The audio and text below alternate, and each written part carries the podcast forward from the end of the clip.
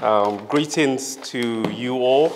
Um, it gives me great delight and joy to be here with you. Uh, my greetings to Pastor Ryan, that is not here today, um, and the Elder Charles and the rest of the leadership team. Thank you so much for, for having us. It's a great privilege to be asked to um, stand on this pulpit and, and, and, and give God's word.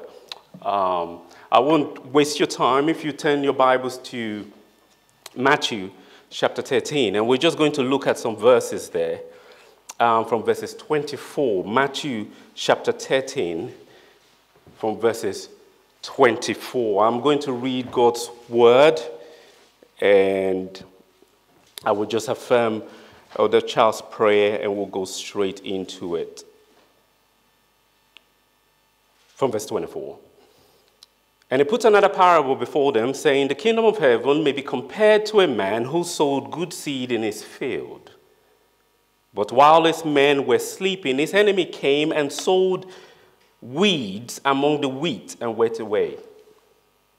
So when the plants came up and bore grain, then the weeds appeared also. And the servants of the master of the house came and said to him, Master, do you not sow good seed in your field? How then does it have weeds? And he said to them, An enemy has done this. So the servant said to him, Then do you want us to go and gather them? And he said, No, lest in gathering the weeds you root up the wheat along with them. Let both grow together until the harvest. And at the harvest time, I will tell the reapers, Gather the weeds first and bind them in bundles to be burned, but gather the wheat into my ban. May God bless the reading of His word. Let us just pray. Father, we thank you for this time, even as Elder Charles has prayed, oh Lord. Please let the words of my mouth and the meditations of my heart be acceptable in your sight. Help me to be able to articulate your word with clarity and simplicity. Not to impress anyone, oh Lord, but to dec- declare your word and proclaim it with boldness. Father, Lord, we came into your house with diverse needs and desires and confusion and affliction. Father, may we go, oh Lord, with a fresh perspective to fight the good fight of the faith. Help us, oh Lord, to leave your house with the conviction that our situation does not need to be pleasant in order for us to be faithful to you. So be with us, oh Lord, as we give you thanks. For in Jesus' name, we have prayed. Amen. Amen. My assignment to today is brief. Is to encourage you to grow. Life is hard. Life is tough.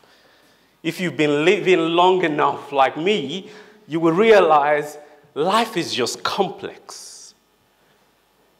Our challenges are so complicated and often, our failure to identify the root causes of our issues only serve to increase the intensity of our challenges. There are so many things at play in our lives. What announces itself to us is oftentimes not the root cause of the issues that we face. There is a need for us to grow in discernment because the text before us gives us multiple players. We see the master who is the son of man that plants seed in his field. We see the enemy that came in to sow weeds in order to stop the good seed from growing. We see the servants that were asleep and they were concerned. But we also see the land. Is it not interesting that the very place that something good can happen is also the same place that the enemy can use to afflict us? And that is our discouragement and heaviness, isn't it? How come a relationship that ought to be a blessing to me, to be an encouragement to me, has turned out to be a relationship that has caused me so great much pain? How come the church of God, where we ought to dwell in fellowship and like mindedness, to pray for one another, to care for one another, has actually become a place where people gossip about us when they discover our struggles? And we cannot understand why the very place that I experience so much joy is still the same place that the enemy uses to afflict me.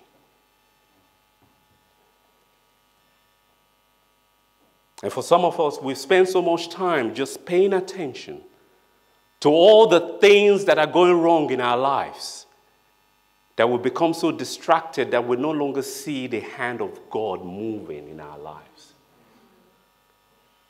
You will never be able to grow in grace as long as you spend time focusing on what the enemy is doing against you. So, the purpose of this parable is for us not to focus on the trivialities and the things that the enemy is doing, but to look up and say, one day it will all be over. So, my encouragement to you is to say to you that your, your situation does not need to be pleasant in order to you to fulfill the purposes of God.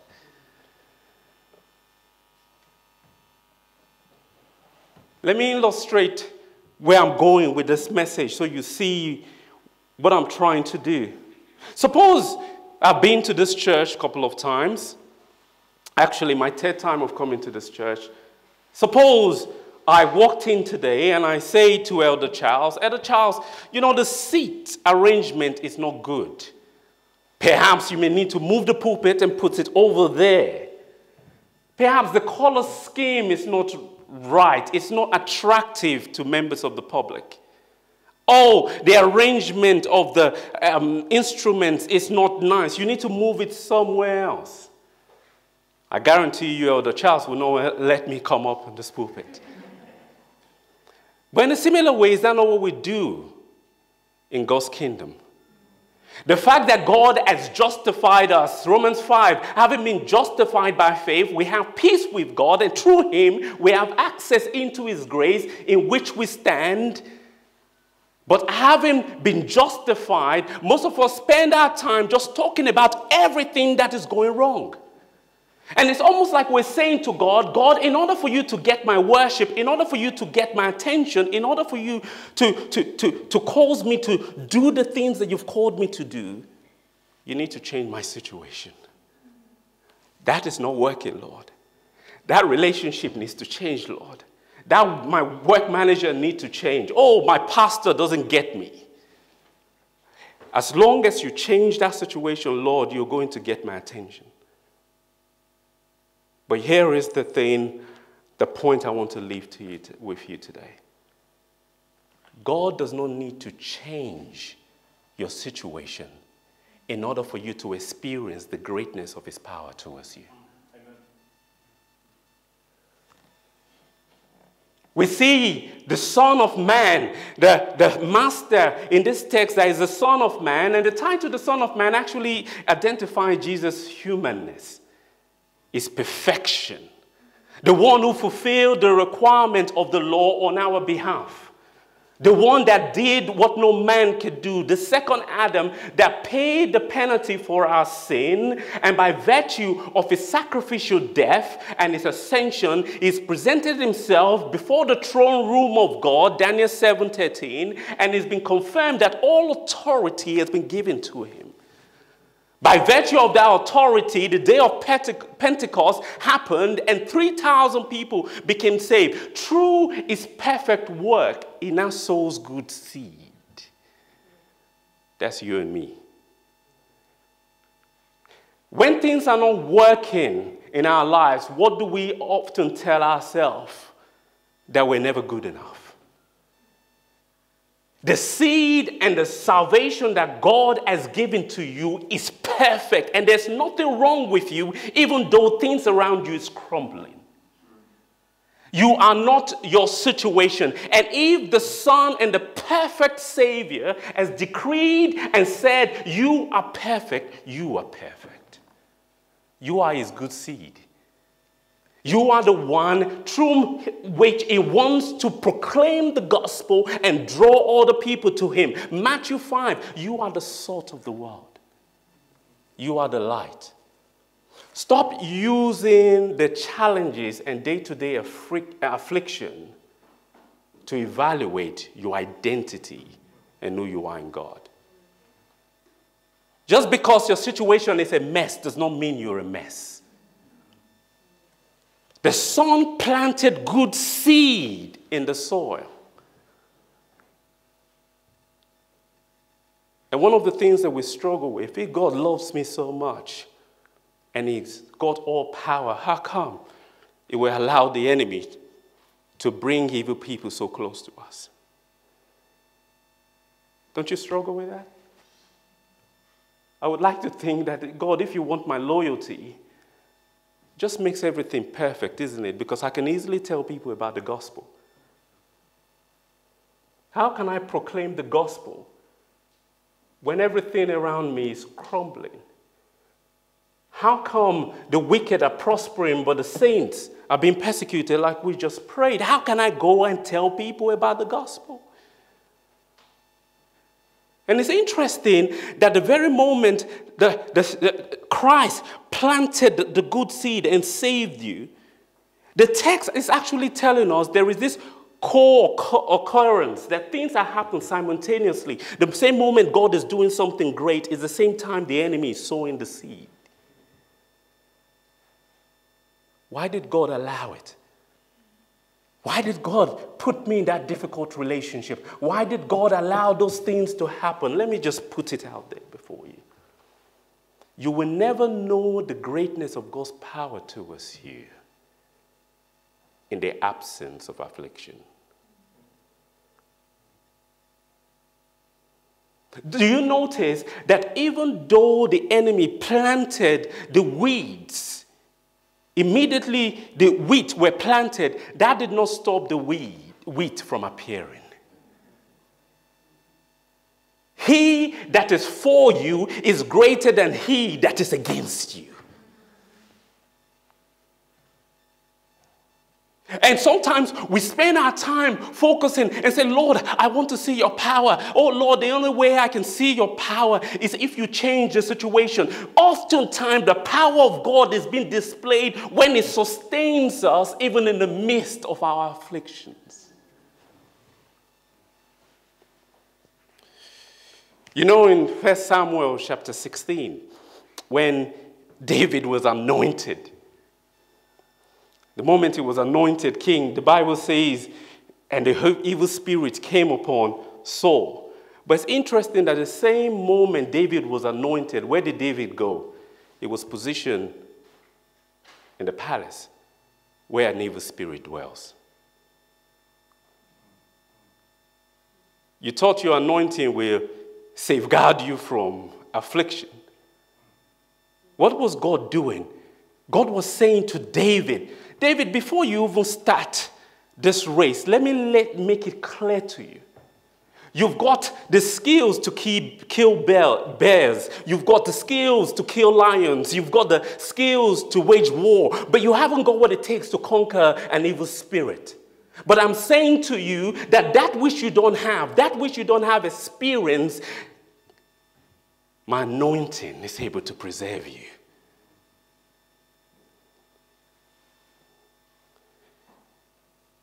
You're doubting whether God is for you because things are not working out well. It is the very things that the enemy is using to discourage you are the things that God uses to confirm his great power towards you.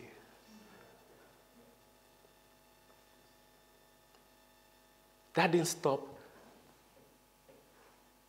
the wheat from growing. What am I saying to you, brothers and sisters? Stop using the, the presence of weeds and difficult people in your life as an excuse not to grow in the things of God. Oh Lord, the reason I'm not growing is because of this and that and this. The greatness of God's power, like I said, is not displayed in the absence of weeds and difficult people and enemies. It is done even in the midst of them. Psalm 23, that prepareth a table before me, even in where? In the presence. What God would do for your life, He would do it in the very place and in, the, in front of people that told you it cannot happen. And this is why our church, we've gone so weak because we feel we need to just bury ourselves in the ground and we don't want to talk about the greatness of God's power because we don't want to be seen that we're preaching this healing and healing and healing. But we need to be bold and say, God is for me. Do you notice that in the text, the enemy is described as his enemy? We get discouraged sometimes because everything that happens against us, we see it as it's, it's against me. You're not the center of your salvation. Stop taking things too personally. It's not about you. When was the last time that you said, like David, the battle belongs to the Lord? What is this text telling us? That every affliction against God's elect is a direct attack against Christ Himself.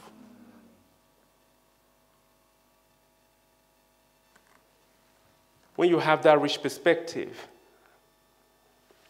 you begin to see your problem as your purpose. Your mess can turn into your message. Your affliction can become your assignment. Why? Because you open yourself up. God, you have an opportunity now to display the greatness of your power.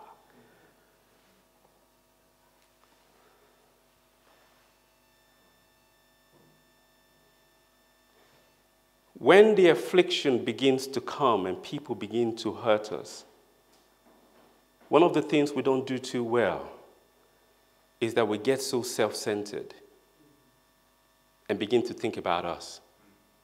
But you notice that the, the servants in this parable notice that there was something different from what the master has planted. And even though they were concerned, they said, Lord, you planted good seed. How come there are weeds? In all the interaction in the text, you would see that the servants spoke with one voice.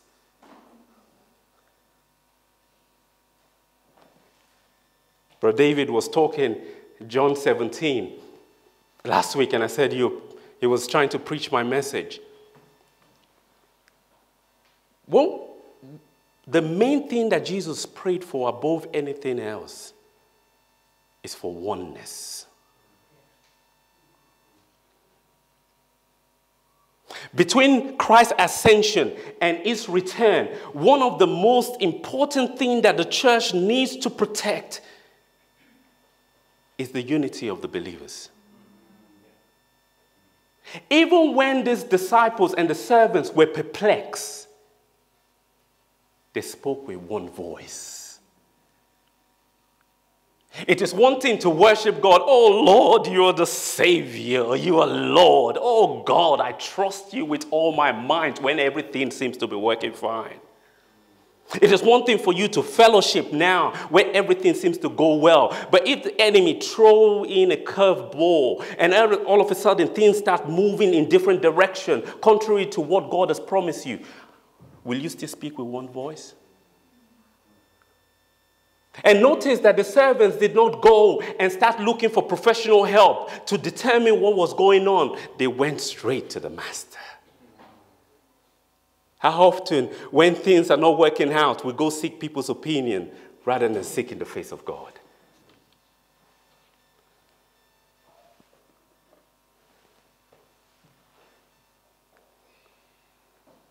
They spoke with one voice. Concept of unity is so important in God's church. Not only in John 17 did Jesus pray about unity, you see in Acts 1, verse 14, that the Bible says that the disciples were all together. In verse 23, 24, 26, they said they prayed together, they chose the disciples together, they cast lot together. In chapter 2, it says that they were all together before the Spirit came. In chapter 5, verse 12, it said they were gathered together. The famous text, chapter 2, verse, verse 42, they had everything in common. Even in chapter 8, when they were scattered, they were scattered preaching the word. The complexities and the attacks of the enemy did not destroy the unity and the oneness that they had. Are you growing in unity with one another? Are you growing in love? Or you're so focused on your own individual pursuit that you neglect your responsibility towards the brothers and sisters in Christ? And the natural response, therefore, is that, Lord, if this is not what you did, Lord, can we just uproot them and get rid of them? And he says, No.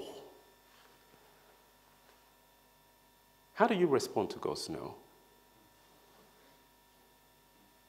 The last time you prayed for something, for God to do something, and He didn't do it, how did you respond?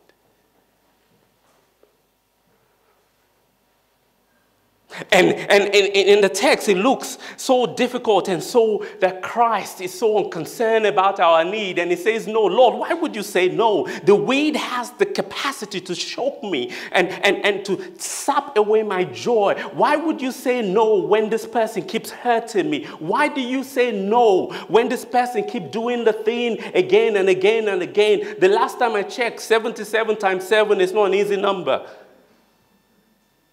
to forgive.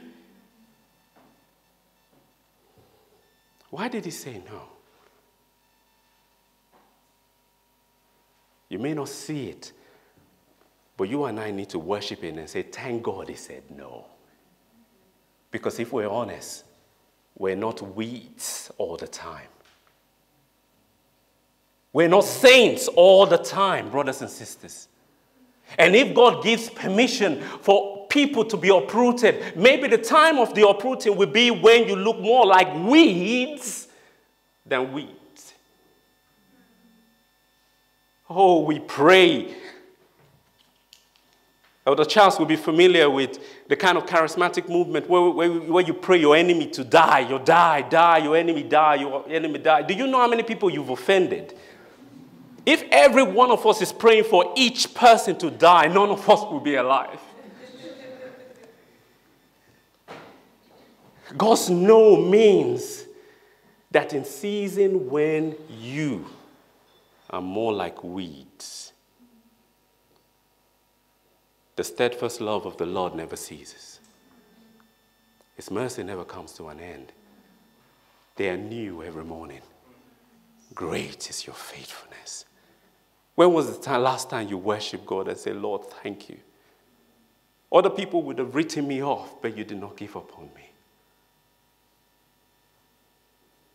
But he also said no. Why? Because today's weed can be tomorrow's wheat. The sinners you see today and the people that afflict you, as long as they have breath, potentially can be saved by your faithfulness to the gospel. God taking them away will make you irrelevant and redundant.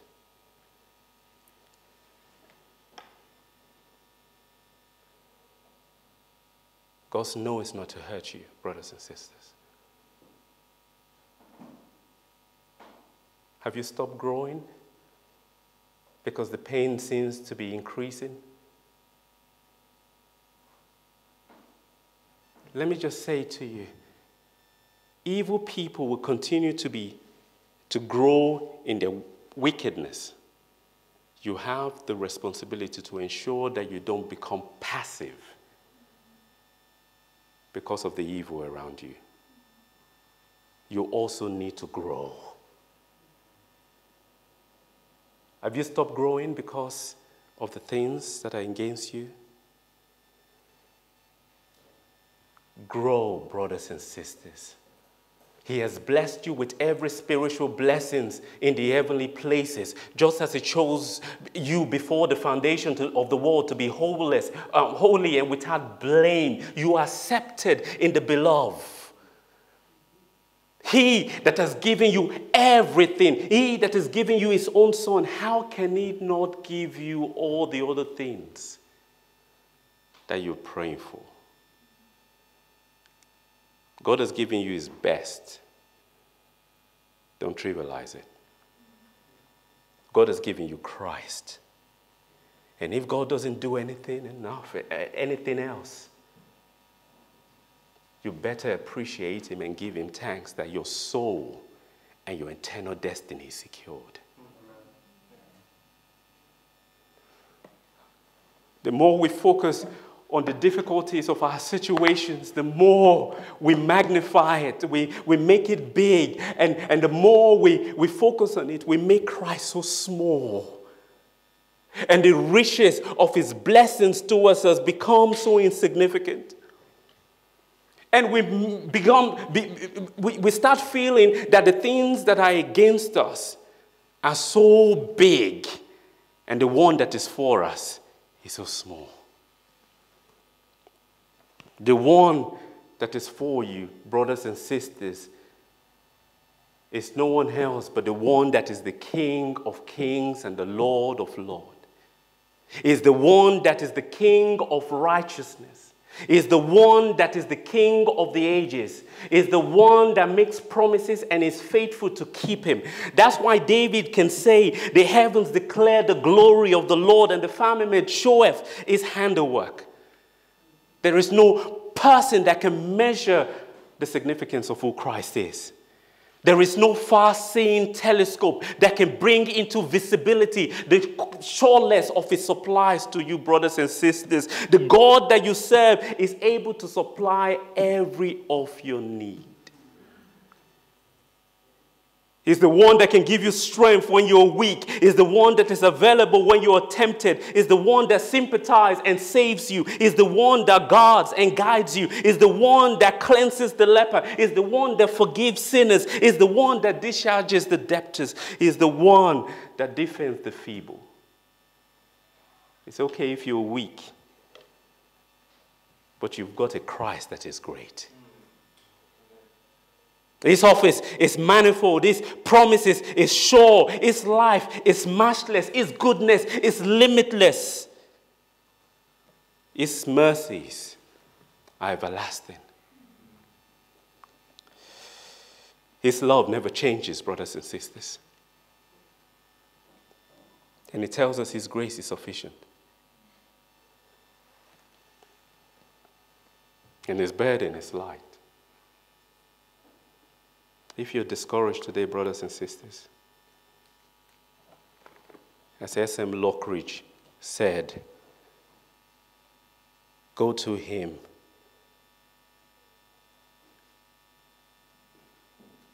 He's invited you to come into his throne of grace. If you become confused and overwhelmed because of the weeds and the difficult people in your life, God is saying to each and every one of us, do not faint. I have promised you that I will never leave you nor forsake you.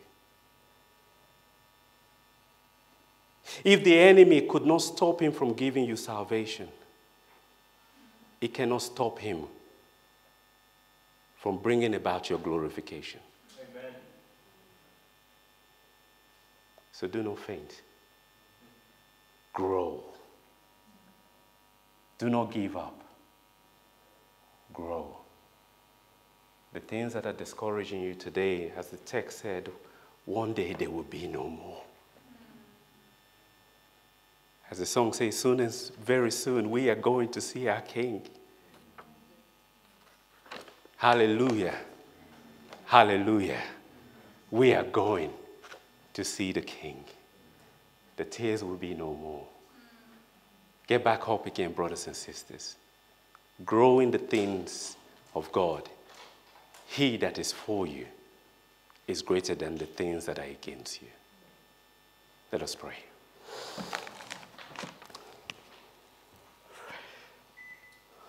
Father, our situation does not need to change, O oh Lord, in order for us to grow in grace. And as we leave, we know that we're going home to difficult situation. But Father, help us to have that assurance that we have Christ who intercedes for us, who has promised that he will come one day and death and our sufferings will be no more. But in the interim, help us to put our hands on the plow and not to look back. So encourage that brother, that sister, that person that is on the verge of giving up. Help them, O oh Lord, to gaze on you, to look unto you, Jesus, for you are the author and finisher of their faith. This we ask, for in Jesus' name. Amen.